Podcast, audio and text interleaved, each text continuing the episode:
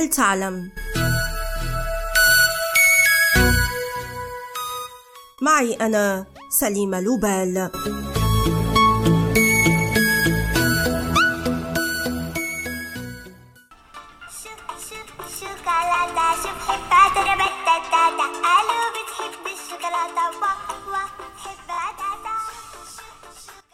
الشوكولاتة لذيذة. من منا لا يحب الشوكولاتة السوداء أو تلك المخلوطة بالحليب أو الشوكولاتة البيضاء؟ هل تساءلت يوما عن سر الشوكولاتة البيضاء؟ وهل هي فعلا شوكولاتة؟ قبل 80 عاما واجهت شركة نستله في سويسرا مشكلة كبيرة، إذ لم تجد أين تضع فوائض زبدة الكاكاو المتبقية من صناعة الشوكولاتة، ففكرت في صناعة هذا النوع الجديد الذي لاق رواجا ونجاحا في العالم.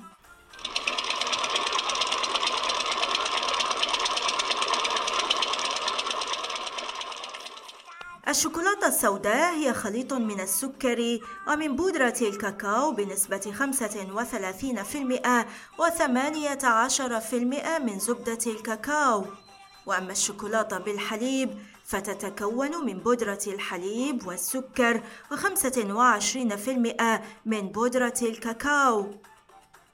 لكن الشوكولاتة البيضاء لا تحتوي على الكاكاو، بل تتكون من السكر وبودرة الحليب وزبدة الكاكاو وبعض المعطرات مثل الفانيلا والكراميل. إنها إذن شوكولاتة مزيفة وغير حقيقية.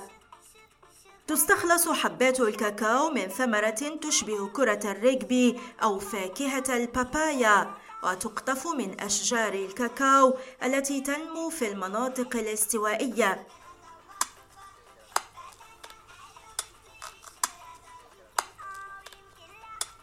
ظهرت أول مرة في المنطقة الاستوائية التي تقع بين المكسيك وفنزويلا، ليمتد إنتاجها إلى إندونيسيا وساحل العاج ثم غانا ونيجيريا، ويمثل إنتاج الدول الإفريقية 70% من الإنتاج العالمي للكاكاو.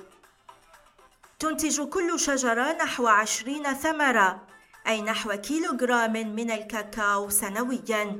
يتم تحميص الكاكاو في البداية، ثم التخلص من القشور وطحن البذور ليضاف لها السكر ثم زبدة الكاكاو.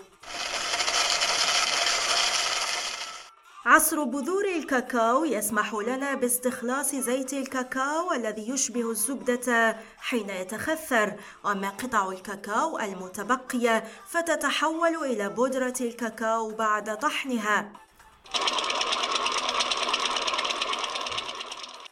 يوضع سائل الشوكولاتة بعدها في قوالب ثم يجهز للتغليف، وهكذا تصنع الشوكولاتة. وبالنسبة للشوكولاتة البيضاء فليست زبدة الكاكاو من يمنحها طعم الحلويات، وإنما بودرة الحليب. ولكن الغريب في قصة الشوكولاتة هذه هو أن زبدة الكاكاو كانت تستخدم إلى غاية منتصف العشرينيات من القرن الماضي في الصناعة الصيدلانية وفي صناعة التحاميل التي لا يحبها الأطفال.